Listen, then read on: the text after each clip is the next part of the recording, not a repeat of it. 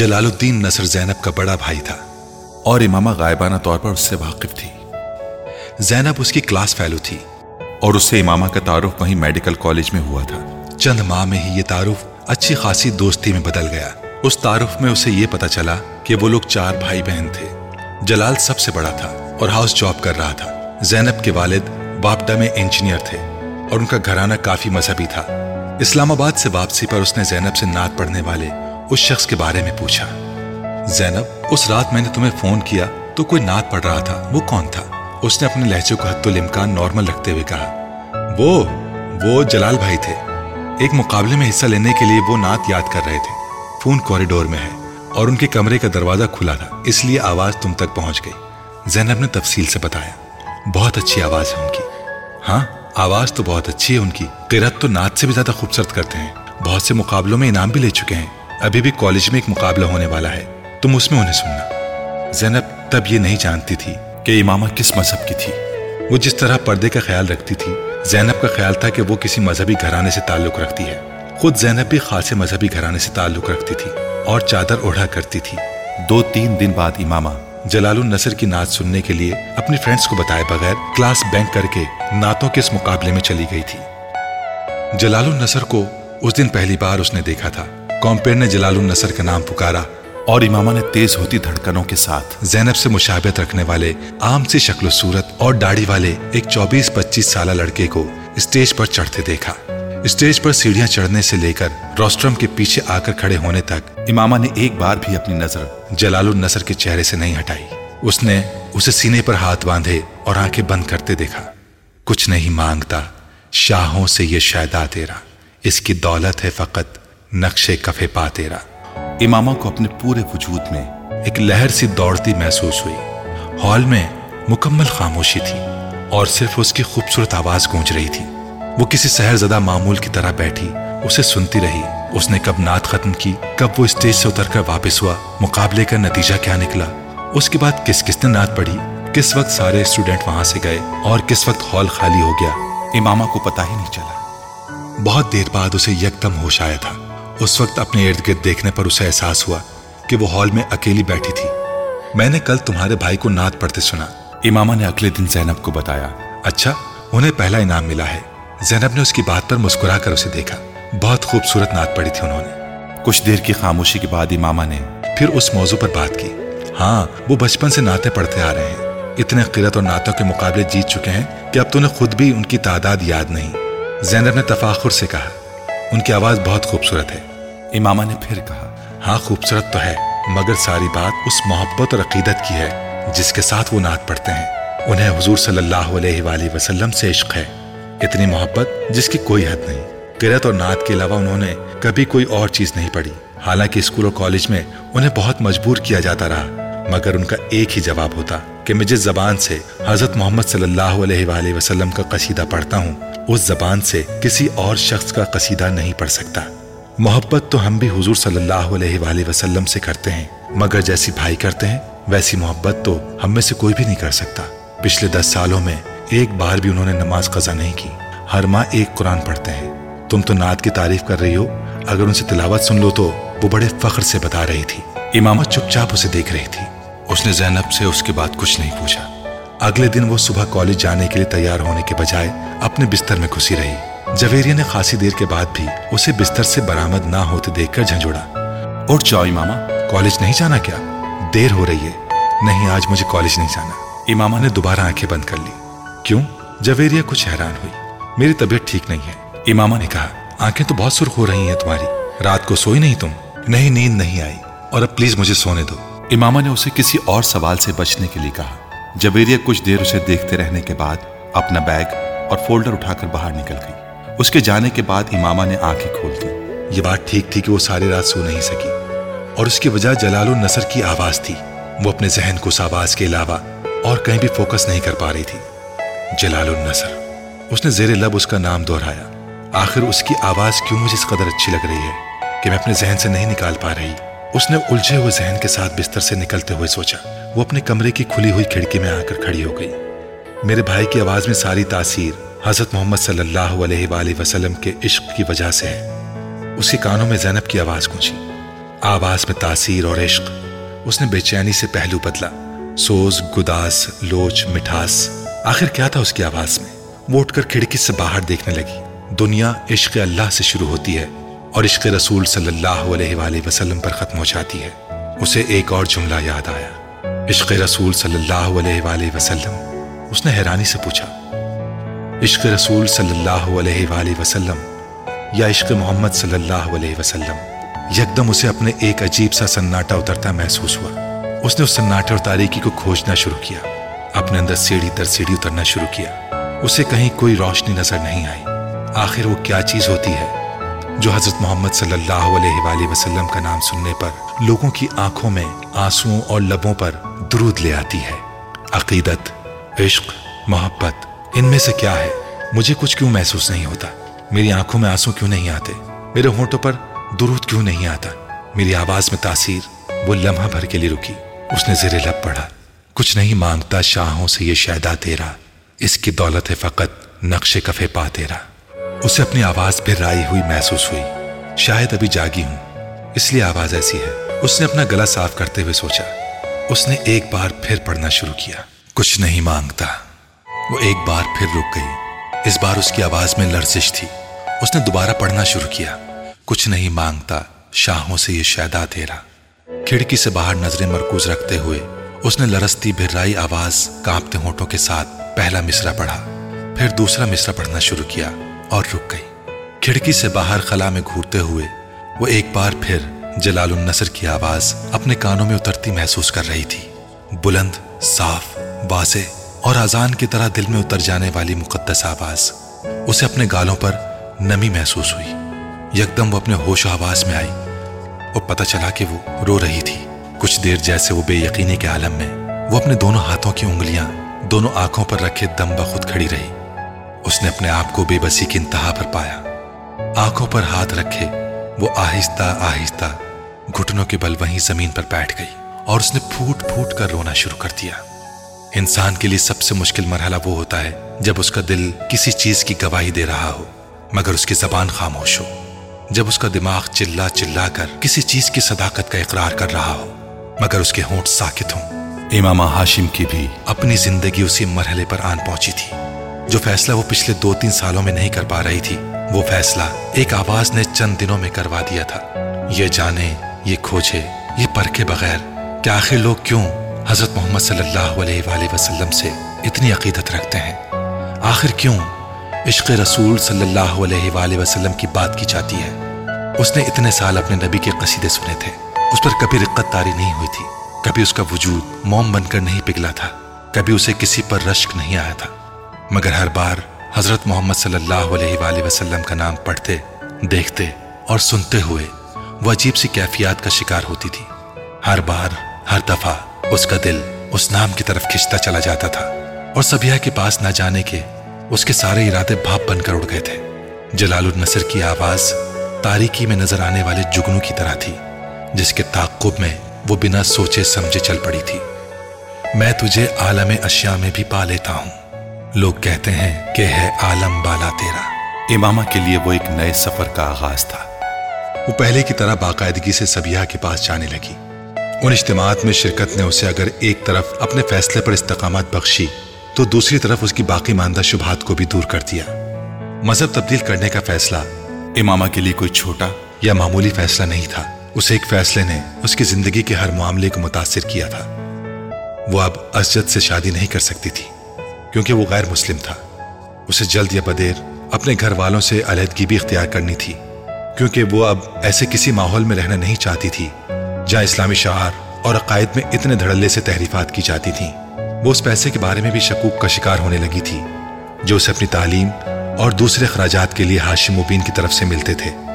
چند سال پہلے تک پریوں کی کہانی نظر آنے والی زندگی یکدم ایک ڈراؤنے خواب میں تبدیل ہو کر رہ گئی تھی اور زندگی کے اس مشکل راستے کا انتخاب اس نے خود کیا تھا. اسے بعض دفعہ حیرت ہوتی کہ اس نے اتنا بڑا فیصلہ کس طرح کر لیا. اس نے اللہ سے استقامت ہی مانگی تھی اور اسے استقامت سے نوازا گیا تھا مگر وہ ابھی اتنی کم عمر تھی کہ خدشات اور اندیشوں سے مکمل پیچھا چھڑا لینا اس کے لیے ممکن نہیں تھا. امامہ، تم فی الحال اپنے والدین کو مذہب کی تبدیلی کے بارے میں نہ بتاؤ، اپنے پیروں پر کھڑی ہو جاؤ. اس وقت نہ صرف تم آسانی سے اسجد سے شادی سے انکار کر سکتی ہو بلکہ انہیں اپنے مذہب کی تبدیلی کے بارے میں بھی بتا سکتی ہو۔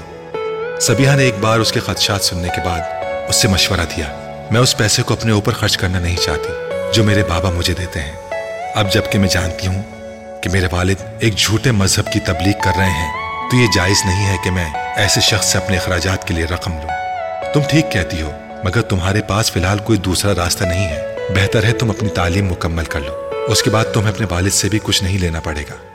سبیحہ نے اسے سمجھایا، سبیحہ اگر یہ راہ نہ دکھاتی تب بھی امامہ اس کے علاوہ کچھ اور نہیں کر سکتی تھی۔ اس میں فی الحال اتنی ہمت نہیں تھی کہ وہ اپنی زندگی کی سب سے بڑی خواہش چھوڑ دیتی۔ اس وقت رات کے دس بجے تھے جب وہ سینما سے باہر نکل آیا تھا۔ اس کے ہاتھ میں اب بھی پاپ کارن کا پیکٹ تھا، وہ کسی گہری سوچ میں ڈوبا ہوا پاپ کارن کھاتے ہوئے سڑک پر چل رہا تھا۔ آدھے گھنٹے تک سڑکیں ناپتے رہنے کے بعد اس نے ایک بہت بڑے بنگلے کی گھنٹی بجائی تھی۔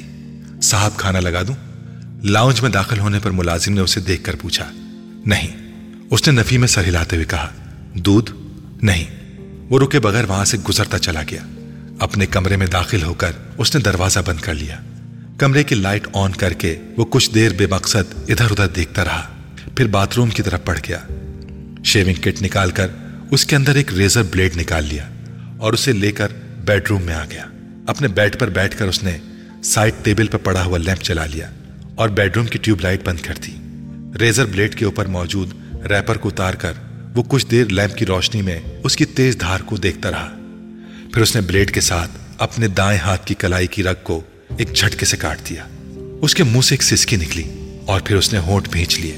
وہ اپنی آنکھوں کو کھلا رکھنے کی کوشش کر رہا تھا، اس کی کلائی بیڈ سے نیچے لٹک رہی تھی اور خون کی دھار اب سیدھا کارپیٹ پر گر کر اس میں جذب ہو رہی تھی۔ اس کا ذہن جیسے کسی گہری کھائی میں جا رہا تھا۔ پھر اس نے کچھ دھماکے سنے، تاریکی میں جاتا ہوا ذہن ایک بار پھر جھماکے کے ساتھ روشنی میں آ گیا۔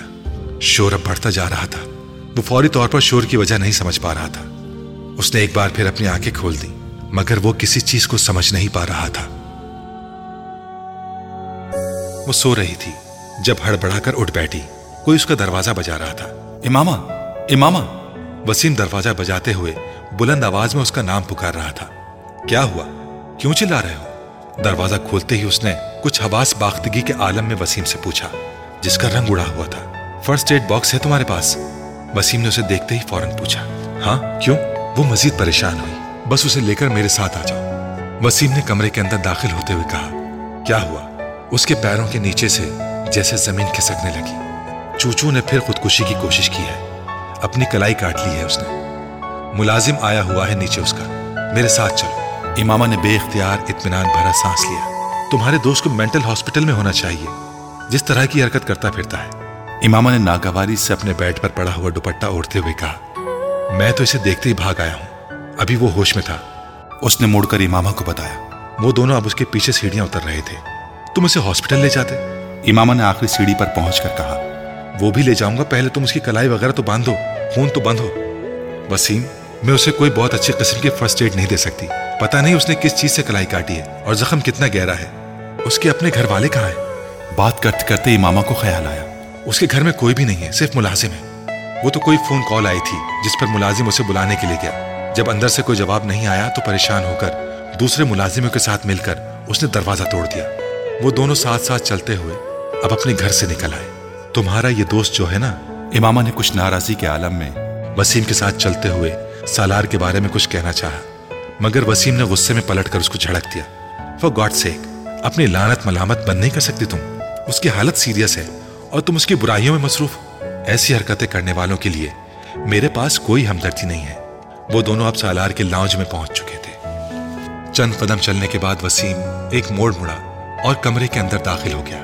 امامہ اس کے پیچھے ہی تھی، مگر پھر جیسے کرنٹ کھا کر رک گئی۔ کمرے کے دروازے کے اندر داخل ہوتے ہی سامنے قد آدم کھڑکیوں پر کچھ ماڈلز اور ایکٹریسز کی بڑی بڑی اوریاں تصویریں اس طرح لگائی گئی تھیں کہ ایک لمحے کے لیے امامہ کو یوں لگا جیسے وہ تمام لڑکیاں حقیقی طور پر اس کمرے میں موجود ہیں۔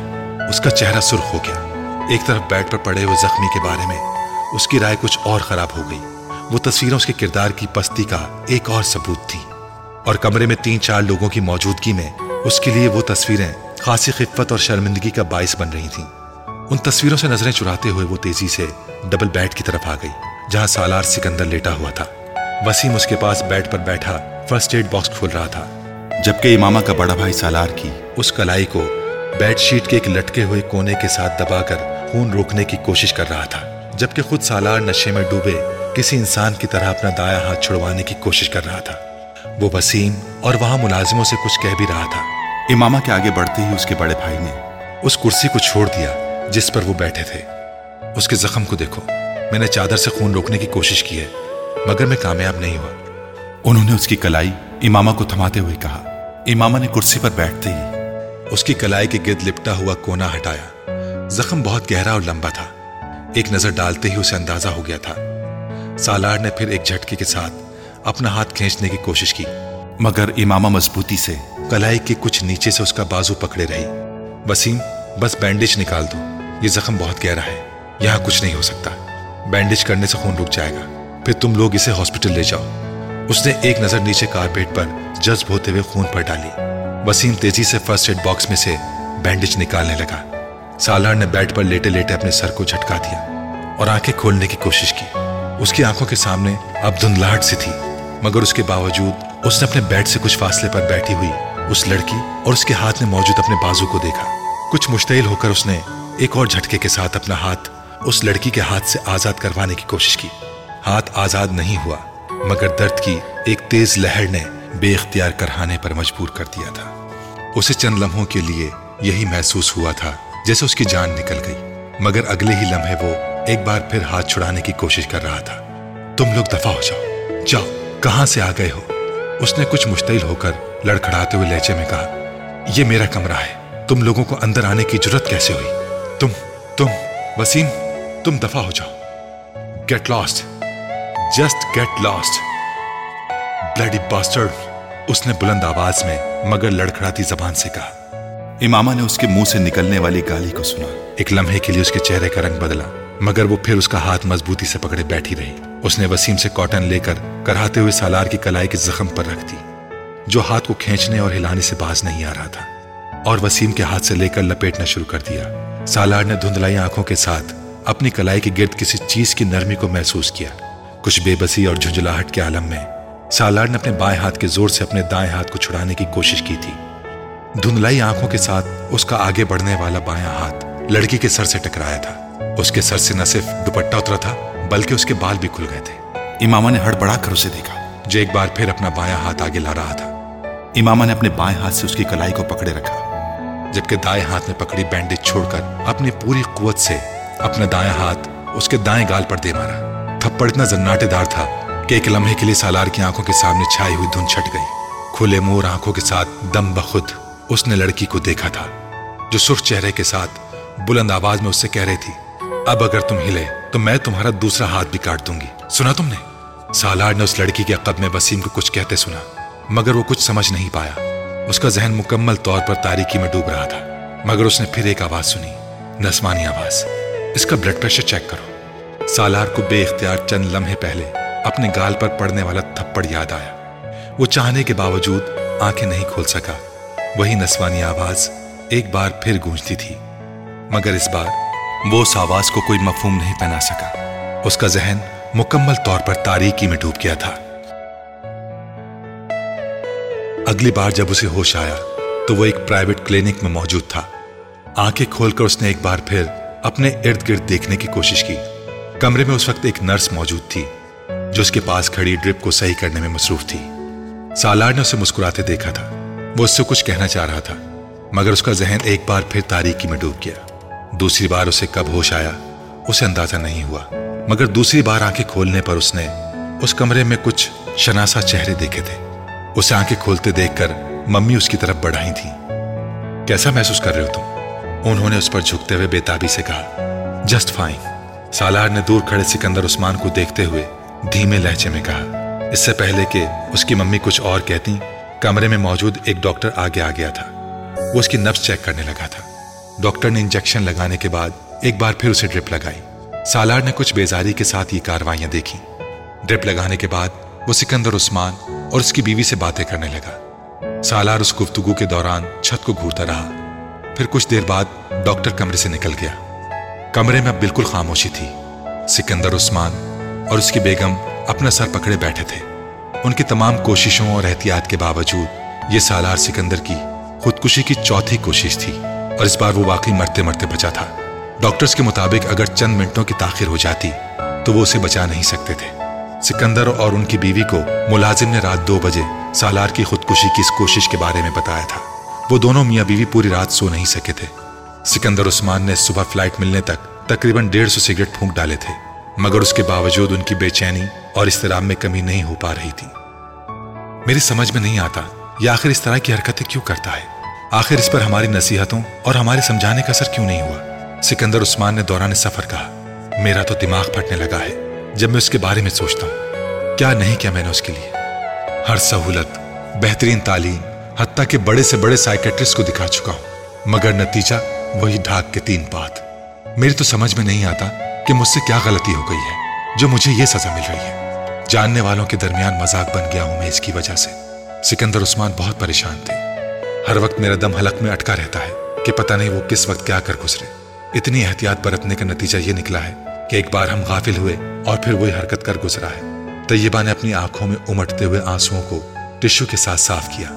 وہ دونوں اسی طرح کی باتیں کرتے ہوئے کراچی سے اسلام آباد آئے تھے مگر سالار کے سامنے آ کر دونوں کو چپ لگ گئی تھی. ان دونوں کو ہی سمجھ میں نہیں آ رہا تھا کہ وہ اس حالت میں اس سے کیا کہیں. سالار کو ان کی دلی اور ذہنی کیفیات کا اچھی طرح اندازہ تھا اور ان کی خاموشی کو وہ غنیمت جان رہا تھا. انہوں نے اس دن اس سے کچھ نہیں کہا تھا. اگلے دن بھی وہ دونوں خاموش ہی رہے تھے مگر تیسرے دن ان دونوں نے اپنی خاموشی توڑ دی. مجھے صرف یہ بتاؤ کہ آخر تم یہ سب کیوں کر رہے ہو؟ سکندر نے اس رات بڑی تحمل مزاجی سے اس کے ساتھ گفتگو کا آغاز کیا تھا. آخر تمہارے ساتھ مسئلہ کیا ہے؟ تم نے وعدہ کیا تھا کہ تم ایسی کوئی حرکت نہیں کرو گے. میں نے اسی وعدے پر تمہیں اسپورٹس کار بھی لے کر دی تھی. ہر بات مان رہے ہیں ہم لوگ تمہاری، پھر بھی تمہیں قطعاً احساس نہیں ہے ہم لوگوں کا، نہ خاندان کی عزت کا. سالار اسی طرح چپ بیٹھا رہا. کسی اور کا نہیں تو ہم دونوں کا ہی خیال کرو. تمہاری وجہ سے ہماری راتوں کی نیندیں اڑ گئی ہیں. طیبہ نے کہا، تمہیں کوئی پریشانی، کوئی پرابلم ہے تو ہم سے ڈسکس کرو، ہم سے کہو، مگر اس طرح مرنے کی کوشش کرنا. تم نے کبھی سوچا ہے کہ اگر تم ان کوششوں میں کامیاب ہو جاتے تو ہمارا کیا ہوتا؟ سالار خاموشی سے ان کی باتیں سن رہا تھا. ان کی باتوں میں کچھ بھی نیا نہیں تھا. خودکشی کی ہر کوشش کے بعد وہ ان سے اسی طرح کی باتیں سنتا تھا. کچھ بولو، چپ کیوں ہو؟ کچھ سمجھ آ رہا ہے تمہیں؟ طیبہ نے جھجلا کر کہا. وہ انہیں دیکھنے لگا. ماں باپ کو اس طرح ذلیل کر کے بڑی خوشی ملتی ہے تمہیں. اس قدر شاندار مستقبل ہے تمہارا اور تم اپنی احمقانہ حرکتوں سے اپنی زندگی ختم کرنے کی کوشش کر رہے ہو. لوگ ترستے ہیں اس طرح کے اکیڈمک ریکارڈ کے لیے. سکندر عثمان نے اسے اس کا اکیڈمک ریکارڈ یاد دلانے کی کوشش کی. سالار نے بے اختیار ایک جمع ہی لی. وہ جانتا تھا اب وہ اس کے بچپن سے لے کر اس کی اب تک کی کامیابیوں کو دہرانا شروع کریں گے. اگلے پندرہ منٹ اس موضوع پر بولنے کے بعد انہوں نے تھک کر پوچھا، آخر تم کچھ بول کیوں نہیں رہے ہو؟ بولو. میں کیا بولوں، سب کچھ تو آپ دونوں نے کہہ دیا. سالار نے کچھ اکتائے ہوئے انداز میں کہا. میری زندگی میرا پرسنل معاملہ ہے، پھر بھی میں نے آپ کو بتایا ہے کہ دراصل میں مرنے کی کوشش نہیں کر رہا تھا. سکندر نے اس کی بات کاٹی. تم جو بھی کر رہے تھے وہ مت کرو، ہم پر کچھ رحم کھاؤ. سالار نے ناراضی سے باپ کو دیکھا. تم آخر یہ کیوں نہیں کہہ دیتے کہ تم آئندہ ایسی حرکت نہیں کرو گے؟ فضول میں کیوں بحث کرتے جا رہے ہو؟ اس بار طیبہ نے اس سے کہا. اچھا ٹھیک ہے، نہیں کروں گا ایسی کوئی بھی حرکت.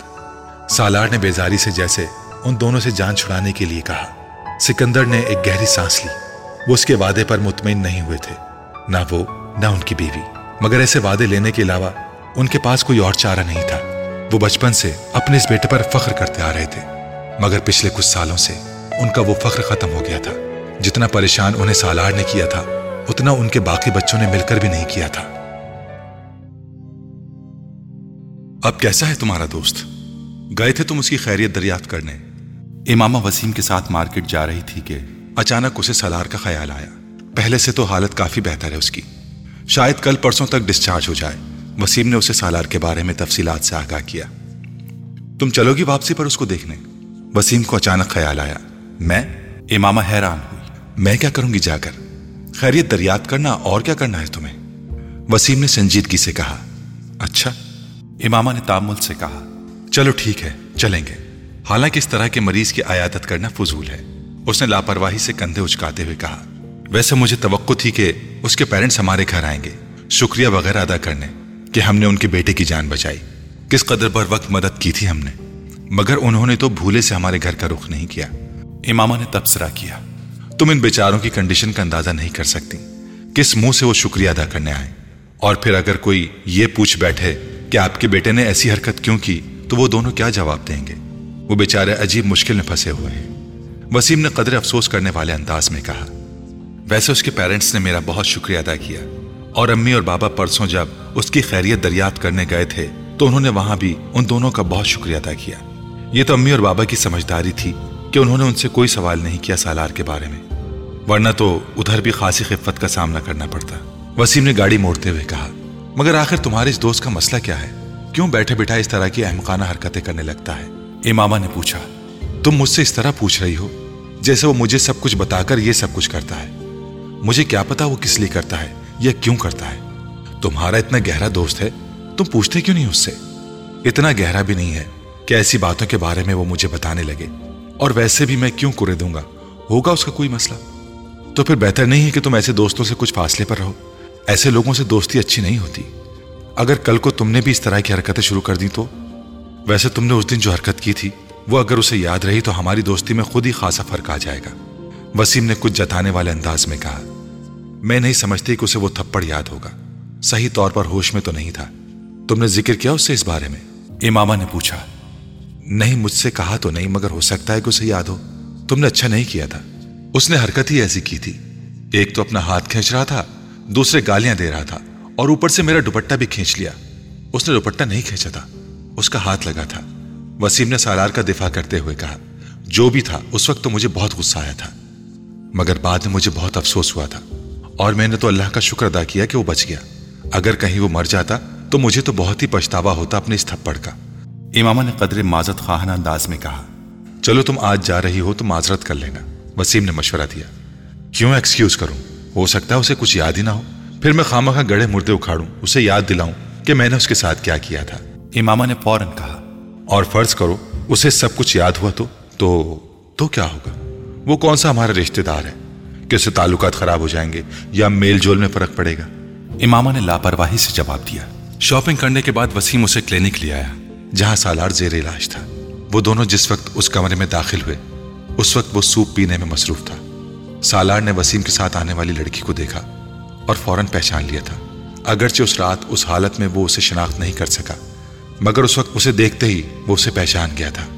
اپنی ممی سے یہ بات وہ پہلے ہی جان چکا تھا کہ وسیم کی بہن نے اسے فرسٹ ایڈ دی تھی، مگر اسے وہ فرسٹ ایڈ یاد نہیں تھی، بس وہ زناٹے دار تھپڑ یاد تھا جو اس رات اسے پڑا تھا۔ اس لیے امامہ کو دیکھتے ہی وہ سوپ پیتے پیتے رک گیا۔ اس کی چپتی ہوئی نظروں سے امامہ کو اندازہ ہو گیا کہ اسے یقیناً اس رات ہونے والے واقعات کسی نہ کسی حد تک یاد تھے۔ رسم علیگ سلیگ کے بعد اس کی ممی امامہ کا شکریہ ادا کرنے لگی، جبکہ سالار نے سوپ پیتے ہوئے گہری نظروں سے اسے دیکھا۔ وسیم سے اس کی دوستی کو کئی سال گزر چکے تھے، اور اس نے وسیم کے گھر میں امامہ کو بھی کئی بار دیکھا تھا، مگر اس سے پہلے کبھی توجہ نہیں دی تھی۔ اس دن پہلی بار وہ اس پر قدرے تنقیدی انداز میں غور کر رہا تھا۔ اس کے دل میں امامہ کے لیے تشکر یا احسان مندی کے لیے کوئی جذبات نہیں تھے، اس کی وجہ سے اس کے سارے پلان کا بیڑا غرق ہو گیا تھا۔ امامہ اس کی ممی سے گفتگو میں مصروف تھی، مگر وہ وقتاً فوقتاً اپنے اوپر پڑنے والی اس کی نظروں سے بھی واقف تھی۔ زندگی میں پہلی بار اسے کسی کی نظریں اتنی بری لگی تھیں، ایک لمحے کے لیے اس کا دل چاہا وہ اٹھ کر وہاں سے بھاگ جائے۔ سالار کے بارے میں اس کی رائے اور بھی خراب ہو گئی تھی، وہ اپنے اس تھپڑ کے لیے معذرت کے ارادے سے وہاں آئی تھی، مگر اس وقت اس کا دل چاہا اسے دو چار اور تھپڑ لگا دے۔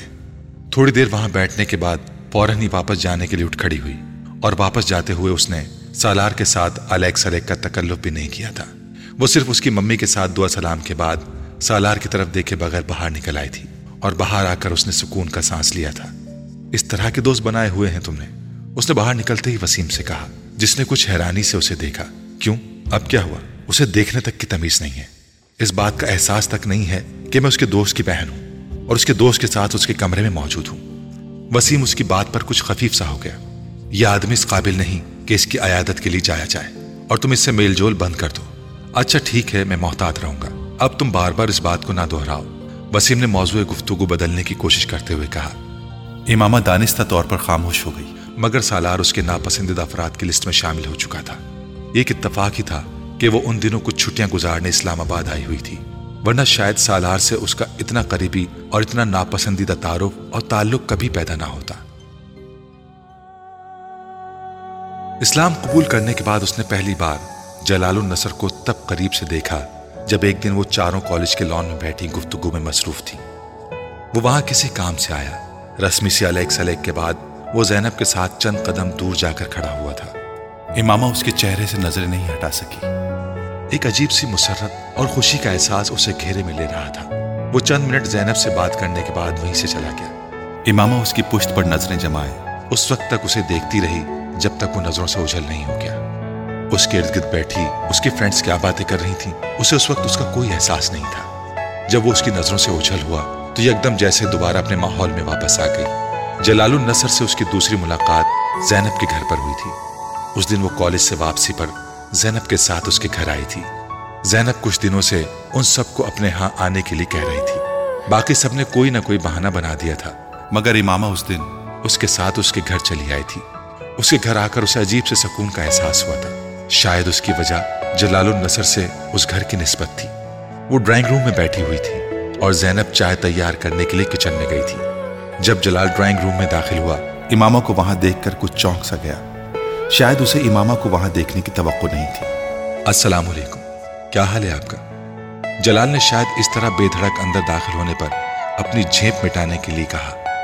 امامہ نے رنگ بدلتے چہرے کے ساتھ اس کا جواب دیا۔ زینب کے ساتھ آئی ہیں آپ؟ اس نے پوچھا۔ جی۔ زینب کہاں ہے؟ میں دراصل اس کو ڈھونڈتے ہوئے یہاں آ گیا، مجھے پتا نہیں تھا کہ اس کی کوئی دوست یہاں موجود ہے۔ کچھ معذرت خانہ انداز میں کہتے ہوئے وہ پلٹ گیا۔ آپ بہت اچھی نعت پڑھتے ہیں، امامہ نے بے ساختہ کہا۔ وہ ٹھٹک کر رہ گیا۔ شکریہ، وہ کچھ حیران نظر آیا۔ آپ نے کہاں سنی؟ ایک دن میں نے زینب کو فون کیا تھا، جب تک فون ہولڈ رہا مجھے آپ کی آواز آتی رہی، پھر زینب سے آپ کے بارے میں پتہ چلا۔ میں اس نعتیہ مقابلے میں بھی گئی تھی جہاں آپ نے وہ نعت پڑھی تھی، وہ بے اختیار کہتی چلی گئی۔ جلال النصر کی سمجھ میں نہیں آیا وہ حیران ہو یا خوش۔ بہت اچھی تو نہیں، بس پڑھ لیتا ہوں، اللہ کا کرم ہے۔ اس نے حیرت کے جھٹکے سے سنبھلتے ہوئے سفید چادر میں لپٹی اس دبلی پتلی دراز قامت لڑکی کو دیکھا، جس کی گہری سی آنکھیں کوئی بہت عجیب سا تاثر لیے ہوئے تھی۔ اپنی آواز کی تعریف وہ بہت سو سے سن چکا تھا، مگر اس وقت اس لڑکی کی تعریف اس کے لیے قدرے غیر معمولی تھی، اور جس انداز میں اس نے یہ کہا تھا وہ اس سے بھی زیادہ عجیب۔ وہ پلٹ کر ڈرائنگ روم سے باہر نکل گیا۔ وہ ویسے بھی لڑکیوں سے گفتگو میں مہارت نہیں رکھتا تھا، اور پھر ایک ایسی لڑکی سے گفتگو جس سے وہ صرف چہرے کی حد تک واقف تھا۔ امامہ ایک عجیب سی مسرت کے عالم میں وہاں بیٹھی ہوئی تھی۔ اسے یقین نہیں آ رہا تھا کہ اس نے جلال النصر سے بات کی تھی، اپنے سامنے، خود سے اتنے قریب۔ وہ ڈرائنگ روم کے دروازے سے کچھ آگے کارپیٹ پر اس جگہ کو دیکھتی رہی جہاں وہ کچھ دیر پہلے کھڑا تھا۔ تصور کی آنکھ سے وہ اسے ابھی بھی وہیں دیکھ رہی تھی۔ ان کی اگلی ملاقات ہاسپٹل میں ہوئی۔ پچھلی دفعہ اگر امامہ دانستہ طور پر زینب کے گھر گئی تھی تو اس بار یہ اتفاق تھا، امامہ رابعہ کے ساتھ وہاں آئی تھی جسے وہاں اپنی کسی دوست سے ملنا تھا۔ ہاسپٹل کے کوریڈور میں فائنل اسٹوڈنٹس کے ایک گروپ میں اس نے جلال النصر کو دیکھا۔ اس کی ایک ہارٹ بیٹ مس ہوئی۔ کوریڈور میں اتنا رش تھا کہ اس کے پاس نہیں جا سکتی تھی، اور اس وقت پہلی بار امامہ کو احساس ہوا کہ اسے سامنے دیکھ کر ان کے لیے رک جانا کتنا مشکل تھا۔ رابعہ کے دوست کے ساتھ بیٹھے ہوئے بھی اس کا دھیان مکمل طور پر باہر ہی تھا۔ ایک ڈیڑھ گھنٹے بعد وہ رابعہ کے ساتھ اس کی دوست کے کمرے سے باہر آئی تھی۔ اب وہاں فائنل ایئر کے اسٹوڈنٹس کا وہ گروپ نہیں تھا۔ امامہ کو بے اختیار مایوسی ہوئی۔ رابعہ اس کے ساتھ باتیں کرتے ہوئے باہر نکل رہی تھی۔ جب سیڑھیوں پر ان دونوں کا آمنا سامنا جلال سے ہو گیا، امامہ کے جسم سے جیسے ایک کرنٹ سا گزر گیا تھا۔ السلام علیکم جلال بھائی، کیسے ہیں آپ؟ رابعہ نے پہل کی تھی۔ اللہ کا شکر ہے، اس نے سلام کا جواب دیتے ہوئے کہا۔ آپ لوگ یہاں کیسے آ گئے؟ اس بار جلال نے امامہ کو دیکھتے ہوئے پوچھا۔ میں اپنی فرینڈ سے ملنے آئی تھی اور امامہ میرے ساتھ آئی تھی، رابعہ مسکراتے ہوئے بتا رہی تھی، جبکہ امامہ خاموشی سے اس کے چہرے پر نظریں جمائے ہوئی تھی۔ دستگیری میری تنہائی کی تو نے ہی تو کی، میں تو مر جاتا اگر ساتھ نہ ہوتا تیرا۔ اس کی آواز سنتے ہوئے وہ ایک بار پھر ٹرانس میں آ رہی تھی۔ اس نے بہت کم لوگوں کو اتنے شستہ لہجے میں اردو بولتے ہوئے سنا جس لہجے میں وہ بات کر رہا تھا۔ پتہ نہیں کیوں ہر بار اس کی آواز سنتے ہی اس کے کانوں میں اس کی پڑی ہوئی وہ نعت گونجنے لگتی۔ اسے عجیب سا رشک آ رہا تھا اسے دیکھتے ہوئے جلال نے رابعہ سے بات کرتے ہوئے شاید اس کی محویت کو محسوس کیا تھا، اس لیے بات کرتے کرتے اس نے امامہ کی طرف دیکھا اور مسکرایا۔ امامہ نے اس کے چہرے سے نظریں ہٹا لی، بے اختیار اس کا دل چاہا تھا وہ شخص کے اور قریب چلی جائے۔ جلال سے نظریں ہٹا کر ارد گرد گزرتے لوگوں کو دیکھتے ہوئے اس نے تین بار لاحول پڑھی۔ شاید اس وقت شیطان میرے دل میں آ کر مجھے اس کی طرف راغب کر رہا ہے، اس نے سوچا، مگر لاحول پڑھنے کے بعد بھی اس کے اندر کوئی تبدیلی نہیں آئی۔ وہ بھی جلال کے لیے ویسی ہی کشش محسوس کر رہی تھی۔ اسجد سے اتنے سالوں کی منگنی کے بعد بھی کبھی اس نے اپنے آپ کو اس کے لیے اس طرح بے اختیار ہوتے نہیں دیکھا تھا جس طرح وہ اس وقت ہو رہی تھی۔ وہاں کھڑے اسے پہلی بار جلال سے بہت زیادہ خوف آیا۔ میں کیا کروں گی اگر میرا دل اس آدمی کو دیکھ کر اسی طرح بے اختیار ہوتا رہا؟ آخر اسے دیکھ کر مجھے اس نے جیسے بے بسی کے عالم میں سوچا۔ میں اتنی کمزور تو کبھی نہیں تھی کہ اس جیسے آدمی کو دیکھ کر اس طرح اس نے اپنے وجود کو موم کا پایا۔ بھائی آپ فارغ ہیں؟ اس رات زینب دروازے پر دستک دے کر جلال کے کمرے میں داخل ہوئی۔ ہاں آ جاؤ، اس نے اسٹڈی ٹیبل پر بیٹھے بیٹھے گردن موڑ کر زینب کو دیکھا۔ آپ سے ایک کام ہے، زینب اس کے پاس آتے ہوئے بولی۔ کیا کام ہے؟ آپ ایک کیسٹ میں اپنی آواز میں کچھ نعتیں ریکارڈ کر دیں، زینب نے کہا۔ جلال نے حیرت سے اس کی فرمائش سنی۔ کس لیے؟ وہ میری دوست ہے امامہ، اس کو آپ کی آواز بہت پسند ہے، اس لیے اس نے مجھ سے فرمائش کی اور میں نے حامی بھر لی، زینب نے تفصیل بتائی۔ جلال اس فرمائش پر مسکرایا۔ امامہ سے کچھ دن پہلے ہونے والی ملاقات اسے یاد آ گئی۔ یہ وہی لڑکی ہے نا جو اس دن یہاں آئی تھی؟ جلال نے سرسری انداز میں پوچھا۔ ہاں وہی لڑکی ہے، اسلام آباد سے یہاں آئی ہے۔ اسلام آباد سے؟ ہاسٹل میں رہ رہی ہے؟ جلال نے کچھ دلچسپی لیتے ہوئے پوچھا۔ جی ہاسٹل میں رہ رہی ہے، کافی اچھا خاندان ہے اس کا، بہت بڑے انڈسٹریلسٹ ہیں اس کے فادر۔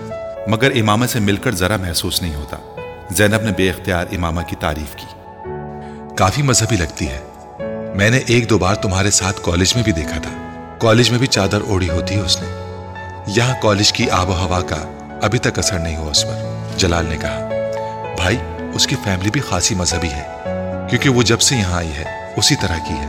میرا خیال ہے کافی کنزرویٹو لوگ ہیں، لیکن یہ ضرور ہے کہ اس کی فیملی خاصی تعلیم یافتہ ہے، نہ صرف بھائی بلکہ بہنیں بھی۔ یہ گھر میں سب سے چھوٹی ہے، زینب نے تفصیل بتاتے ہوئے کہا۔ تو پھر آپ کب ریکارڈ کر کے دیں گے؟ زینب نے پوچھا۔ تم کل لے لینا، میں ریکارڈ کر دوں گا، جلال نے کہا۔ وہ سر ہلاتے ہوئے کمرے سے نکل گئی۔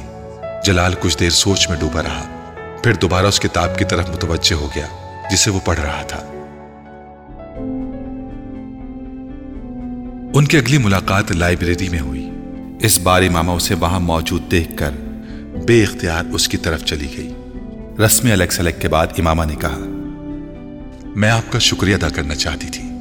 جلال نے حیرانی سے اسے دیکھا۔ کس لیے؟ اس کیسٹ کے لیے جو آپ نے ریکارڈ کر کے بھجوائی تھی، جلال مسکرایا۔ نہیں اس کی ضرورت نہیں، مجھے اندازہ نہیں تھا کہ کبھی کوئی مجھ سے ایسی فرمائش کر سکتا ہے، آپ بہت خوش قسمت ہیں، امامہ نے مدھم آواز میں اسے دیکھتے ہوئے کہا۔ میں؟ کس حوالے سے؟ جلال نے ایک بار پھر حیران ہوتے ہوئے پوچھا۔ ہر حوالے سے، آپ کے پاس سب کچھ ہے، آپ کے پاس بھی تو بہت کچھ ہے، وہ جلال کی بات پر عجیب سے انداز میں مسکرائی۔ جلال کو شبہ ہوا کہ اس کی آنکھوں میں کچھ نمی نمودار ہوئی تھی، مگر وہ یقین سے نہیں کہہ سکتا تھا۔ وہ اب نظریں جھکائے ہوئے تھی، پہلے کچھ بھی نہیں تھا، اب واقعی سب کچھ ہے، جلال نے مدھم آواز میں اسے کہتے سنا۔ وہ نہ سمجھنے والے انداز میں اسے دیکھنے لگا۔ آپ اتنی محبت سے رسول صلی اللہ علیہ وآلہ وسلم کا نام لیتے ہیں تو میں سوچتی ہوں کہ میں نے اپنی بات ادھوری چھوڑ دی۔ جلال خاموشی سے اس کی بات مکمل ہونے کا انتظار کرتا رہا۔ مجھے آپ پر رشک آتا ہے، چند لمحے بعد وہ آہستہ سے بولی۔ سب لوگوں کو تو اس طرح کی محبت نہیں ہوتی جیسی محبت آپ کو حضرت محمد صلی اللہ علیہ وآلہ وسلم سے ہے، ہو بھی جائے تو ہر کوئی اس طرح محبت کا اظہار نہیں کر سکتا کہ دوسرے بھی رسول صلی اللہ علیہ وآلہ وسلم کی محبت میں گرفتار ہونے لگے۔ محمد صلی اللہ علیہ وآلہ وسلم کو بھی آپ سے بڑی محبت ہوگی، اس نے نظریں اٹھائیں، اس کی آنکھوں میں کوئی نمی نہیں تھی۔ شاید مجھے وہم ہوا تھا، جلال نے اسے دیکھتے ہوئے سوچا، یہ میں نہیں جانتا، اگر ایسا ہو تو میں واقعی بہت خوش قسمت انسان ہوں۔ میں تو صرف یہ جانتا ہوں کہ مجھے واقعی حضور اکرم صلی اللہ علیہ وآلہ وسلم سے بڑی محبت ہے، مجھ جیسے لوگوں کے لیے اتنا ہی کافی ہے، ہر ایک کو اللہ اس محبت سے نہیں نوازتا، وہ بڑی رسانیت سے کہہ رہا تھا۔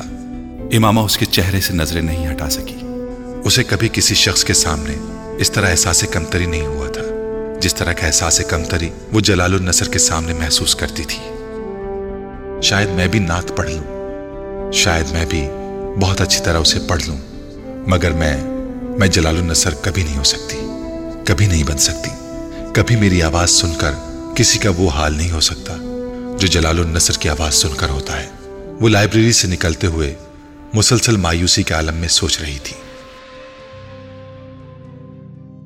جلال النصر سے ہونے والی چند ملاقاتوں کے بعد امامہ نے پوری کوشش کی تھی کہ وہ دوبارہ کبھی اس کا سامنا نہ کرے، نہ اس کے بارے میں سوچے، نہ زینب کے گھر جائے، حتیٰ کہ اس نے زینب کے ساتھ اپنے تعلقات کو بھی اپنی طرف سے بہت محدود کرنے کی کوشش کی تھی۔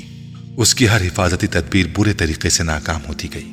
ہر گزرتے دن کے ساتھ امامہ کی بے بسی میں اضافہ ہوتا جا رہا تھا، اور پھر اس نے گھٹنے ٹیک دیے تھے۔ اس آدمی میں کوئی چیز ایسی ہے جس کے سامنے میری ہر مزاحمت دم توڑتی جاتی ہے، اور شاید اس کا یہ اعتراف ہی تھا جس نے اسے ایک بار پھر جلال کی طرف متوجہ کر دیا تھا۔ پہلے اس کے لیے اس کی بے اختیاری لاشعوری تھی، پھر اس نے شعوری طور پر جلال کو عزت کی جگہ دے دی۔ آخر کیا برائی ہے اگر میں اس شخص کا ساتھ چاہوں جس کی آواز مجھے بار بار اپنے پیغمبر صلی اللہ علیہ وآلہ وسلم کی طرف لوٹنے پر مجبور کرتی ہے؟ میں کیوں اس شخص کے حصول کی خواہش نہ کروں جو حضرت محمد صلی اللہ علیہ وآلہ وسلم سے مجھ سے بھی زیادہ محبت رکھتا ہے؟ کیا مذائقہ ہے اگر میں اس شخص کو اپنا مقدر بنائے جانے کی دعا کروں جس کے لیے میں انس رکھتی ہوں اور جس کے کردار سے میں واقف ہوں؟ اگر میں یہ چاہوں کہ میں جلال النصر کے نام سے شناخت پاؤں، اس واحد آدمی کے نام سے جسے سنتے جسے دیکھتے مجھے اس پر رشک آتا ہے۔ اس کے پاس ہر دلیل، ہر توجہ موجود تھی۔ بہت غیر محسوس طور پر وہ ہر اس جگہ جانے لگی جہاں جلال کے پائے جانے کا امکان ہوتا، اور وہ اکثر وہاں پایا جاتا۔ وہ زینب کو اس وقت فون کرتی جب جلال گھر پر ہوتا، کیونکہ گھر پر ہوتے ہوئے فون ہمیشہ وہی ریسیو کرتا۔ دونوں کے درمیان چھوٹی موٹی گفتگو رفتہ رفتہ طویل ہونے لگی، پھر وہ ملنے لگے۔ جویریہ، رابعہ یا زینب، تینوں کو امامہ اور جلال کے ان بڑھتے ہوئے تعلقات کے بارے میں پتہ نہیں تھا۔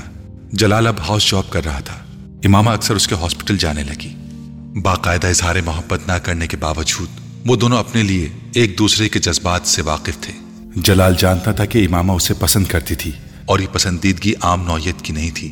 خود امامہ بھی یہ جان چکی تھی کہ جلال اس کے لیے کچھ خاص قسم کے جذبات محسوس کرنے لگا ہے۔ جلال اس قدر مذہبی تھا کہ اس نے کبھی اس بات کا تصور بھی نہیں کیا تھا کہ وہ کسی لڑکی کی محبت میں گرفتار ہو جائے گا، نہ صرف یہ کہ وہ محبت کرے گا بلکہ اس طرح اس سے ملا کرے گا۔ مگر یہ سب کچھ بہت غیر محسوس انداز میں ہوتا گیا۔ اس نے کبھی زینب سے اس بات کا ذکر نہیں کیا کہ اس کے اور امامہ کے درمیان کسی خاص نوعیت کا تعلق ہے۔ اگر وہ یہ انکشاف کر دیتا تو زینب اسے یقیناً امامہ کی عزت کے ساتھ طے شدہ نسبت سے آگاہ کر دیتی۔ بہت شروع میں ہی وہ امامہ کی ایسی کسی نسبت کے بارے میں جان لیتا تو وہ امامہ کے بارے میں بہت محتاط ہو جاتا، پھر کم از کم امامہ کے لیے اس حد تک انوالو ہونے کا سوال ہی پیدا نہیں ہوتا جس حد تک وہ ہو چکا تھا۔ ان کے درمیان ہونے والی ایسی ہی ایک ملاقات میں امامہ نے اسے پروپوز کیا تھا۔ اسے امامہ کی جرأت پر کچھ حیرانی ہوئی تھی، کیونکہ کم از کم وہ خود بہت چاہنے کے باوجود ابھی یہ بات نہیں کہہ سکا تھا۔ آپ کا ہاؤس جاب کچھ عرصے میں مکمل ہو جائے گا، اس کے بعد آپ کیا کریں گے؟ امامہ نے اس دن اس سے پوچھا تھا۔ اس کے بعد میں اسپیشلائزیشن کے لیے باہر جاؤں گا، جلال نے بڑی سہولت سے کہا۔ اس کے بعد اس کے بعد واپس آؤں گا اور اپنا ہاسپٹل بناؤں گا۔ آپ نے اپنی شادی کے بارے میں سوچا ہے؟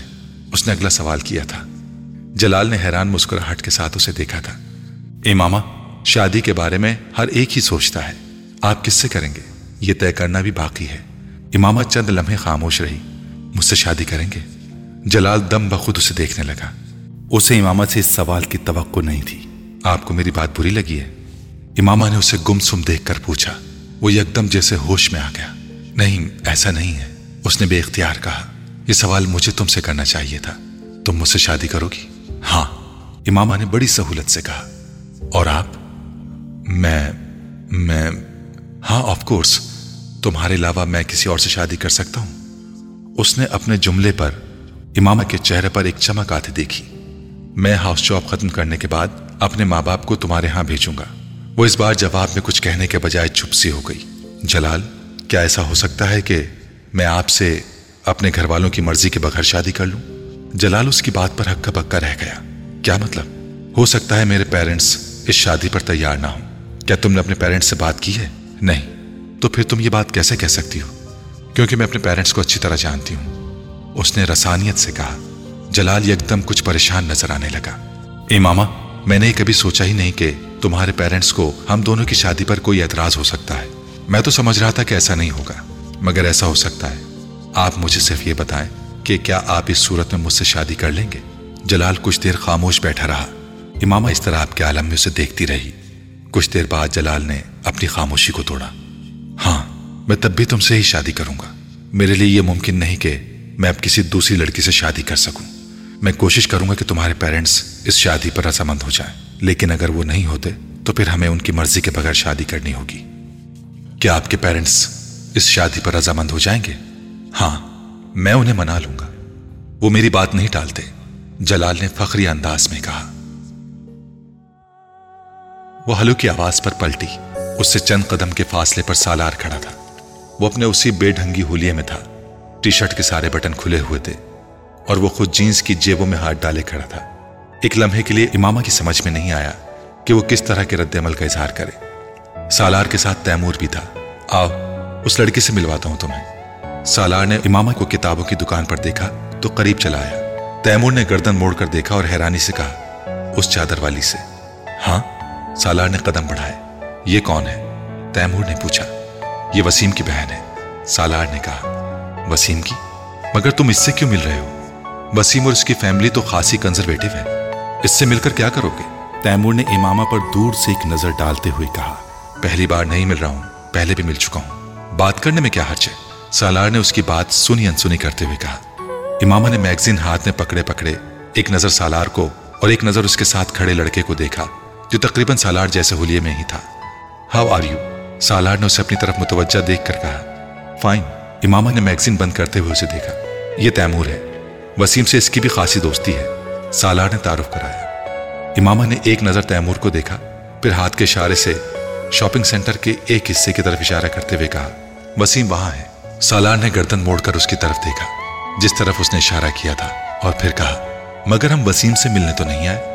تو امامہ نے سنجیدگی سے کہا، آپ سے بات کرنے آئے ہیں، مگر میں تو آپ کو نہیں جانتی، پھر آپ مجھ سے کیا بات کرنے آئے ہیں؟ امامہ نے سرد مہری سے کہا. اسے سالار کی آنکھوں سے وحشت ہونے لگی تھی. کاش یہ کسی سے نظر جھکا کر بات کرنا سیکھ لیتا، خاص طور پر کسی لڑکی سے. اس نے میگزین دوبارہ کھول لیا. آپ مجھے نہیں جانتی؟ سالار مذاق اڑانے والے انداز میں ہنسا. آپ کے گھر کے ساتھ ہی میرا گھر ہے، یقیناً ہے، مگر آپ کو ذاتی طور پر نہیں جانتی. اس نے اسی روکھائی سے میگزین پر نظریں جمائے ہوئے کہا، چند ماہ پہلے آپ نے ایک رات میری جان بچائی تھی. سالار نے مذاق اڑانے والے انداز میں اسے یاد دلایا. میڈیکل کی اسٹوڈنٹ ہونے کی حیثیت سے یہ میرا فرض تھا. میرے سامنے کوئی بھی مر رہا ہو، میں یہی کرتی. اب مجھے ایکسکیوز کریں، میں کچھ مصروف ہوں. سالار اس کے کہنے کے باوجود ٹس سے مس نہیں ہوا. تیمور نے اس کے بازو کو ہولے سے کھینچ کر چلنے کا اشارہ کیا. شاید اسے وسیم کے حوالے سے امامہ کا لحاظ تھا، مگر سالار نے اپنا بازو چھڑا لیا. میں اس رات آپ کی مدد کے لیے شکریہ ادا کرنا چاہتا تھا، حالانکہ آپ نے مجھے پروفیشنل طریقے سے ٹریٹمنٹ نہیں دیا تھا، اس بار سالار نے سنجیدگی سے کہا. امامہ نے اس کی بات پر میگزین سے نظریں ہٹا کر اسے دیکھا. آپ کا اشارہ اگر اس تھپڑ کی طرف ہے تو ہاں، وہ بالکل پروفیشنل نہیں تھا اور میں اس کے لیے معذرت کرتی ہوں. میں نے اسے مائنڈ نہیں کیا، میرا اشارہ اس طرف نہیں تھا، سالار نے لاپرواہی سے کہا. مجھے توقع تھی کہ آپ اس تھپڑ کو مائنڈ نہیں کریں گے، کیونکہ اسی کے مستحق تھے، ایک نہیں دس. اس نے جملے کا آدھا حصہ ضبط کر لیا. ویسے آپ کا اشارہ کس طرف تھا؟ بے حد تھرڈ کلاس طریقے سے بینڈیج کی تھی آپ نے میری، اور آپ کو پراپر طریقے سے بلڈ پریشر چیک کرنا نہیں آتا، سالار نے لاپرواہی سے کہتے ہوئے چوئنگم کی ایک اسٹک اپنے منہ میں ڈالی. امامہ کے کان کی لوئیں سرخ ہو گئی. وہ پلکیں جھپکائے بغیر اسے دیکھتی رہی. افسوسناک بات ہے کہ ایک ڈاکٹر کو ایسے معمولی کام نہیں آتے ہوں جو کسی بھی عام آدمی کو آتے ہیں. اس بار اس کا انداز پھر مذاق اڑانے والا تھا. میں ڈاکٹر نہیں ہوں، میڈیکل کے ابتدائی سالوں میں ہوں، پہلی بات. اور جہاں تک ان پروفیشنل ہونے کا تعلق ہے تو اگلی بار صحیح. آپ نے تبھی اس طرح کی کئی کوششیں کرنی ہیں. میں آہستہ آہستہ آپ پر پریکٹس کر کے اپنا ہاتھ صاف کر لوں گی. ایک لمحے کے لیے کچھ نہیں بول سکا، پھر اس کے چہرے پر مسکراہٹ ابھری، یوں جیسے وہ اس کی بات پر محظوظ ہوا تھا، مگر شرمندہ نہیں. اس نے اس کا اظہار بھی کر دیا. اگر آپ مجھے شرمندہ کرنے کی کوشش کر رہی ہیں تو تو آپ اس میں ناکام ہوں گی. میں جانتی ہوں آپ شرمندہ نہیں ہوتے، یہ صفت صرف انسانوں میں ہوتی ہے. امامہ نے اس کی بات کاٹ دی. آپ کے خیال میں میں کیا ہوں؟ سالار نے اسی انداز میں کہا. پتہ نہیں، ایک ویٹ اس بارے میں آپ کو زیادہ بہتر گائیڈ کر سکے گا۔ وہ اس بار اس کی بات پر ہنسا۔ دو پیروں پر چلنے والے جانور کو ہر میڈیکل ڈکشنری انسان کہتی ہے، اور میں دو پیروں پر چلتا ہوں۔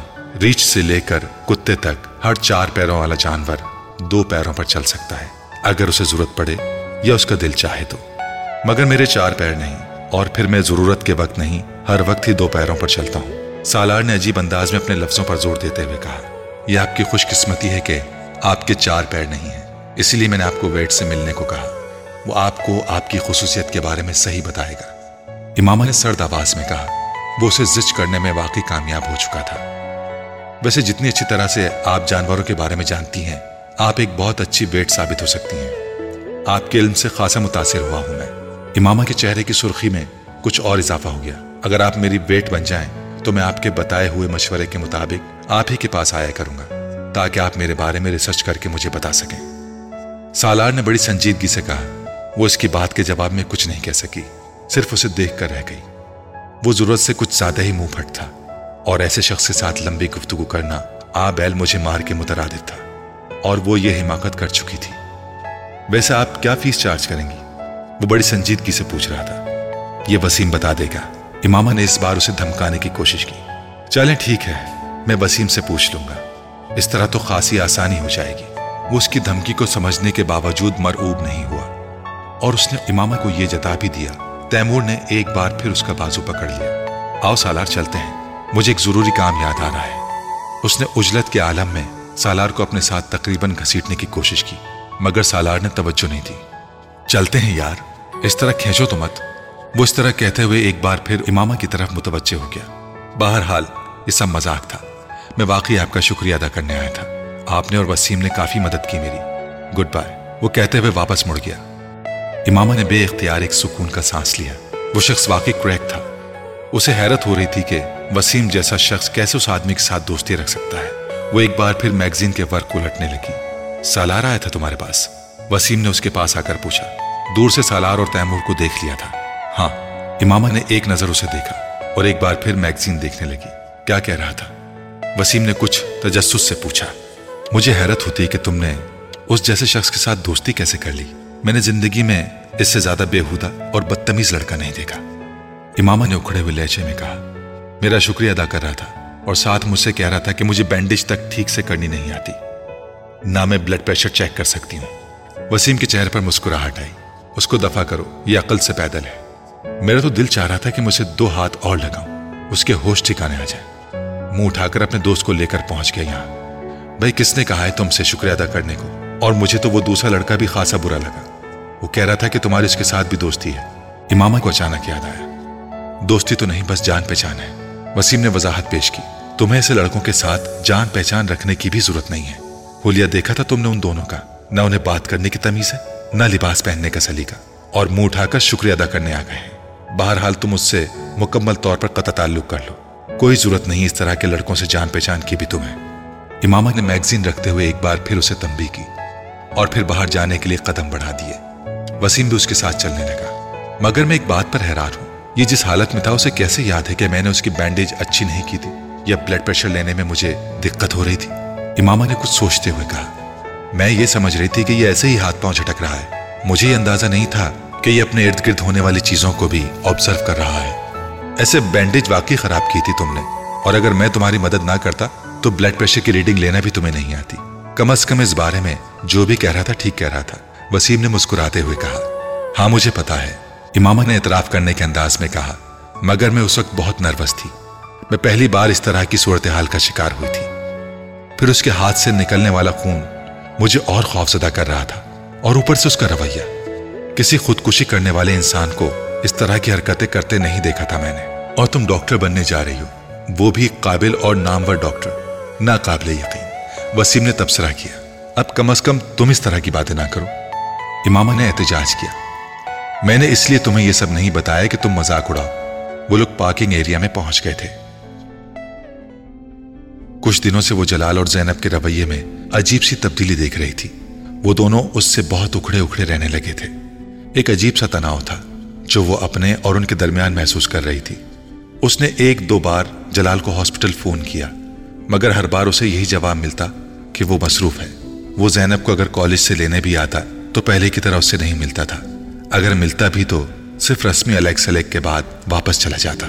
وہ شروع میں اس تبدیلی کو اپنا وہم سمجھتی رہی، مگر پھر زیادہ پریشان ہونے پر وہ ایک دن جلال کے ہاسپٹل چلی آئی۔ جلال کا رویہ بے حد سرد تھا، امامہ کو دیکھ کر اس کے چہرے پر مسکراہٹ تک نہیں آئی۔ کافی دن ہو گئے تھے ہمیں ملے ہوئے، اس لیے میں خود چلی آئی، امامہ نے اپنے سارے اندیشوں کو جھٹکنے کی کوشش کرتے ہوئے کہا۔ میری تو شفٹ شروع ہو رہی ہے۔ امامہ نے حیرانی سے اسے دیکھا۔ زینب بتا رہی تھی کہ اس وقت آپ کی شفٹ ختم ہوتی ہے، میں اسی لیے اس وقت آئی ہوں۔ وہ ایک لمحے کے لیے خاموش رہا، پھر اس نے کہا، ہاں صحیح ہے، مگر آج میری کوئی اور مصروفیت ہے۔ میں اس کا منہ دیکھ کر رہ گئی۔ جلال، آپ کسی وجہ سے مجھ سے ناراض ہیں؟ ایک لمحے کے توقف کے بعد اس نے کہا، نہیں، میں کسی سے ناراض نہیں ہوں۔ جلال نے اسے روکھائی سے کہا کہ آپ دس منٹ باہر آ کر میری بات سن سکتے ہیں۔ جلال کچھ دیر اسے دیکھتا رہا، پھر اس نے اپنا اوور آل اپنے بازو پر ڈال لیا اور کچھ کہے بغیر کمرے سے باہر نکل آیا۔ باہر جاتے ہی جلال نے اپنے رسٹ واچ پر ایک نظر دوڑائی، یہ شاید اس کے لیے بات شروع کرنے کا اشارہ تھا۔ آپ میرے ساتھ اس طرح مس بہیو کیوں کر رہے ہیں؟ کیا مس بہیو کر رہا ہوں؟ جلال نے اکھڑ انداز میں کہا، آپ بہت دنوں سے مجھے اگنور کر رہے ہیں۔ ہاں، کر رہا ہوں۔ امامہ کو توقع نہیں تھی کہ وہ اتنی صفائی سے اس بات کا اعتراف کرے گا۔ کیونکہ میں تم سے ملنا نہیں چاہتا، وہ کچھ لمحوں کے لیے کچھ نہیں بول سکی۔ کیوں، یہ بتانا ضروری نہیں، اس نے اسی طرح اکھڑ انداز میں کہا۔ میں جاننا چاہتی ہوں کہ آپ کا رویہ یک دم کیوں تبدیل ہو گیا ہے، کوئی نہ کوئی وجہ تو ہوگی اس کی۔ امامہ نے کہا، ہاں وجہ ہے، مگر میں تمہیں بتانا ضروری نہیں سمجھتا، بالکل اسی طرح جس طرح تم بہت سی باتیں مجھے بتانا ضروری نہیں سمجھتی۔ میں میں وہ اس کا منہ دیکھنے لگی، میں نے کون سی باتیں آپ کو نہیں بتائیں؟ یہ کہ تم مسلمان نہیں ہو، جلال نے بڑے تلخ لہجے میں کہا۔ امامہ سانس تک نہیں لے سکی۔ کیا تم نے یہ بات مجھ سے چھپائی نہیں؟ جلال، میں بتانا چاہتی تھی، امامہ نے شکست خوردہ انداز میں کہا۔ چاہتی تھی مگر تم نے بتایا تو نہیں، دھوکہ دینے کی کوشش کی تم نے۔ جلال، میں نے آپ کو دھوکہ دینے کی کوشش نہیں کی۔ امامہ نے جیسے احتجاج کیا، میں آپ کو دھوکہ کیوں دوں گی؟ مگر تم نے کیا یہی ہے، جلال نے سر جھٹکتے ہوئے کہا۔ جلال میں جلال نے اس کی بات کاٹ دی، تم نے جان بوجھ کر مجھے ٹریپ کیا۔ امامہ کی آنکھوں میں آنسو آ گئے۔ ٹریپ کیا؟ اس نے زیر لب جلال کے لفظوں کو دہرایا۔ تم جانتی تھی کہ میں پیغمبر صلی اللہ علیہ وآلہ وسلم سے عشق کرتا ہوں۔ وہ شکست خوردہ انداز میں اسے دیکھتی رہی۔ شادی تو دور کی بات ہے، اب جب میں تمہارے بارے میں سب کچھ جان گیا ہوں تو میں تم سے کوئی تعلق نہیں رکھنا چاہتا۔ تم دوبارہ مجھے ملنے کی کوشش مت کرنا، جلال نے دو ٹوک انداز میں کہا۔ جلال، میں اسلام قبول کر چکی ہوں، اس نے مدھم آواز میں کہا۔ اوہ کم آن، جلال نے تحقیر آمیز انداز میں اپنا ہاتھ جھٹکا۔ یہاں کھڑے کھڑے تم نے میرے لیے اسلام قبول کر لیا۔ اس بار وہ مذاق اڑانے والے انداز میں ہنسا۔ جلال، میں آپ کے لیے مسلم نہیں ہوئی، آپ میرے لیے ایک ذریعہ ضرور بنے ہیں۔ مجھے کئی ماہ ہو گئے اسلام قبول کیے، اور اگر آپ کو میری بات پر یقین نہیں ہے تو میں آپ کو ثبوت دے سکتی ہوں، آپ میرے ساتھ چلیں۔ اس بار جلال کچھ الجھے ہوئے انداز میں اسے دیکھنے لگا۔ میں مانتی ہوں میں نے آپ کی طرف پیش قدمی خود کی، آپ کے بقول میں نے آپ کو ٹریپ کیا۔ میں نے ٹریپ نہیں کیا، میں صرف بے بس تھی آپ کے معاملے میں، مجھے خود پر قابو نہیں رہتا تھا آپ کی آواز کی وجہ سے۔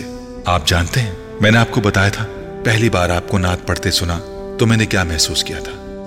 آپ کو اگر میرے بارے میں پہلے ہی یہ سب کچھ پتہ چل جاتا تو آپ میرے ساتھ یہی سلوک کرتے جو آپ کر رہے ہیں۔ مجھے صرف اس بات کا اندیشہ تھا جس کی وجہ سے میں نے آپ سے بہت کچھ چھپائے رکھا تھا۔ بعض باتوں میں انسان کو اپنے اوپر اختیار نہیں ہوتا، مجھے بھی آپ کے معاملے میں خود پر کوئی اختیار نہیں ہوتا، اس نے رنجیدگی سے کہا۔ تمہارے گھر والوں کو اس بات کا پتہ ہے؟ نہیں، میں انہیں نہیں بتا سکتی، میری منگنی ہو چکی ہے، میں نے آپ کو اس بارے میں بھی نہیں بتایا۔ وہ ایک لمحے کے لیے رکی۔ مگر میں وہاں شادی نہیں کرنا چاہتی، میں آپ سے شادی کرنا چاہتی ہوں۔ میں صرف اپنی تعلیم مکمل ہونے کا انتظار کر رہی ہوں، تب میں اپنے پیروں پر کھڑی ہو جاؤں گی اور پھر میں آپ سے شادی کروں گی۔ چار پانچ سال بعد جب میں ڈاکٹر بن جاؤں گی تو شاید میرے پیرنٹس آپ سے میری شادی پر اس طرح اعتراض نہ کریں جس طرح وہ اب کریں گے۔ اگر مجھے یہ خوف نہ ہو کہ وہ میری تعلیم ختم کروا کر میری شادی عزت سے کر دیں گے تو شاید میں انہیں اس بات کے بارے میں بتا دیتی کہ میں اسلام قبول کر چکی ہوں، مگر میں ابھی پوری طرح ان پر ڈیپینڈنٹ ہوں، میرے ہاتھ بندھے ہوئے ہیں۔ آپ وہ واحد راستہ تھے جو مجھے نظر آیا، مجھے واقعی آپ سے محبت ہے۔ پھر میں آپ کو شادی کی پیشکش نہ کرتی تو اور کیا کرتی؟ آپ اس صورتحال کا اندازہ نہیں کر سکتے جس کا سامنا میں کر رہی ہوں۔ میری جگہ پر ہوتے تو آپ کو اندازہ ہوتا کہ میں جھوٹ بولنے کے لیے کتنی مجبور ہو گئی تھی۔ جلال کچھ کہے بغیر پاس موجود لکڑی کی بینچ پر بیٹھ گیا. وہ اب مزید پریشان نظر آ رہا تھا. امامہ نے اپنی آنکھیں پونچھ لیں. کیا آپ کے دل میں میرے لیے کچھ بھی نہیں ہے؟ صرف اس لیے میرے ساتھ انوالو ہیں کیونکہ میں آپ سے محبت کرتی ہوں؟ جلال نے اس کے سوال کا جواب دینے کے بجائے اس سے کہا. امامہ بیٹھ جاؤ. پورا پینڈورا باکس کھل گیا ہے میرے سامنے. اگر میں تمہاری صورتحال کا اندازہ نہیں کر سکتا تو تم بھی میری پوزیشن کو نہیں سمجھ سکتی. امامہ اس سے کچھ فاصلے پر رکھی بینچ پر بیٹھ گئی. میرے والدین کبھی غیر مسلم لڑکی سے میری شادی نہیں کریں گے، قطع نظر اس کے کہ میں اس سے محبت کرتا ہوں یا نہیں. جلال، میں غیر مسلم نہیں ہوں، تم اب نہیں ہو، مگر پہلے تو تھی، اور پھر تمہارا خاندان. میں ان دونوں چیزوں کے بارے میں کچھ نہیں کر سکتی، امامہ نے بے بسی سے کہا. جلال نے جواب میں کچھ نہیں کہا. کچھ دیر وہ دونوں خاموش رہے. کیا آپ اپنے پیرنٹس کی مرضی کے بغیر مجھ سے شادی نہیں کر سکتے؟ کچھ دیر بعد امامہ نے کہا. یہ بہت بڑا قدم ہوگا، جلال نے نفی میں سر ہلاتے ہوئے کہا، اور بالفرضی کام کرنے کا سوچ بھی لوں تو بھی نہیں ہو سکتا. تمہاری طرح میں بھی اپنے پیرنٹس پر ڈیپینڈنٹ ہوں، جلال نے اپنی مجبوری بتائی. مگر آپ ہاؤس جاب کر رہے ہیں، چند سالوں میں اسٹیبلش ہو جائیں گے، امامہ نے کہا. میں ہاؤس جاب کے بعد اسپیشلائزیشن کے لیے باہر جانا چاہتا ہوں، اور یہ میرے پیرنٹس کی مالی مدد کے بغیر نہیں ہو سکتا. اسپیشلائزیشن کے بعد ہی واپس آ کر اپنی پریکٹس اسٹیبلش کر سکتا ہوں. تین چار سال اپنی اسٹڈیز ختم کرنے میں بھی لگ جائیں گے، جلال نے اسے یاد دلایا. پھر امامہ نے اسے مایوسی سے دیکھا. پھر یہ کہ مجھے سوچنے کا وقت ہو، شاید میں کوئی راستہ نکال سکوں. تمہیں چھوڑنا نہیں چاہتا، مگر میں اپنا کیریئر بھی خراب نہیں کر سکتا. میرا پرابلم صرف یہ ہے کہ میرے پاس کچھ بھی نہیں ہے. جو کچھ ہے ماں باپ کا ہے، اور وہ اپنی ساری جمع پونجی مجھ پر خرچ کر رہے ہیں، یہ سوچ کر کہ میں کل کو ان کے لیے کچھ کروں گا. وہ بات کرتے کرتے رکا. کیا ایسا نہیں ہو سکتا کہ تمہارے والدین اپنی مرضی سے تمہاری شادی مجھ سے کر دیں؟ اس صورت میں کم از کم میرے والدین کو یہ اعتراض تو نہیں ہوگا کہ تم نے اپنے والدین کی مرضی کے خلاف انہیں بتائے بغیر مجھ سے شادی کی. وہ جلال کا چہرہ دیکھنے لگی. میں نہیں جانتی ایسا ہو سکتا ہے یا نہیں، میں کچھ بھی نہیں کہہ سکتی. وہ میری بات مانیں گے یا نہیں، میں امامہ نے کچھ مایوسی کے عالم میں بات ادھوری چھوڑ دی. جلال بات مکمل ہونے کا انتظار کرتا رہا. میری فیملی میں آج تک کسی لڑکی نے اپنی مرضی سے باہر کسی لڑکے سے شادی نہیں کی. میں یہ نہیں بتا سکتی کہ ان کا رد عمل کیا ہوگا، مگر میں یہ ضرور بتا سکتی ہوں کہ ان کا رد عمل بہت برا ہوگا، بہت برا. وہ مجھ سے بہت محبت کرتے ہیں، لیکن مجھے یہ اجازت نہیں دے سکتے کہ میں اتنا بڑا قدم اٹھاؤں. آپ کو اندازہ ہونا چاہیے میرے بابا کو کتنی شرمندگی اور بے عزتی کا سامنا کرنا پڑے گا. صرف میرے لیے تو وہ سب کچھ نہیں بدل دیں گے. اگر مجھے اپنی فیملی سے مدد کی توقع ہوتی تو میں گھر سے باہر سہاروں کی تلاش میں ہوتی، نہ ہی آپ سے اس طرح کی مدد مانگ رہی ہوتی. دھیمے لہجے میں اپنی آواز کی لرزش پر قابو پاتے ہوئے اس نے جلال سے کہا، امامہ میں تمہاری مدد کروں گا. میرے پیرنٹس میری بات نہیں ٹالیں گے. سمجھانے میں کچھ وقت لگے گا، مگر میں تمہاری مدد کروں گا. میں انہیں منا لوں گا. تم ٹھیک کہتی ہو، مجھے تمہاری مدد کرنی چاہیے. وہ پرسوچ مگر الجھے ہوئے انداز میں اس سے کہہ رہا تھا. امامہ کو عجیب سی ڈھارس ہوئی. اسے جلال سے یہی توقع تھی. امامہ نے سوچا، میرا انتخاب غلط نہیں ہے.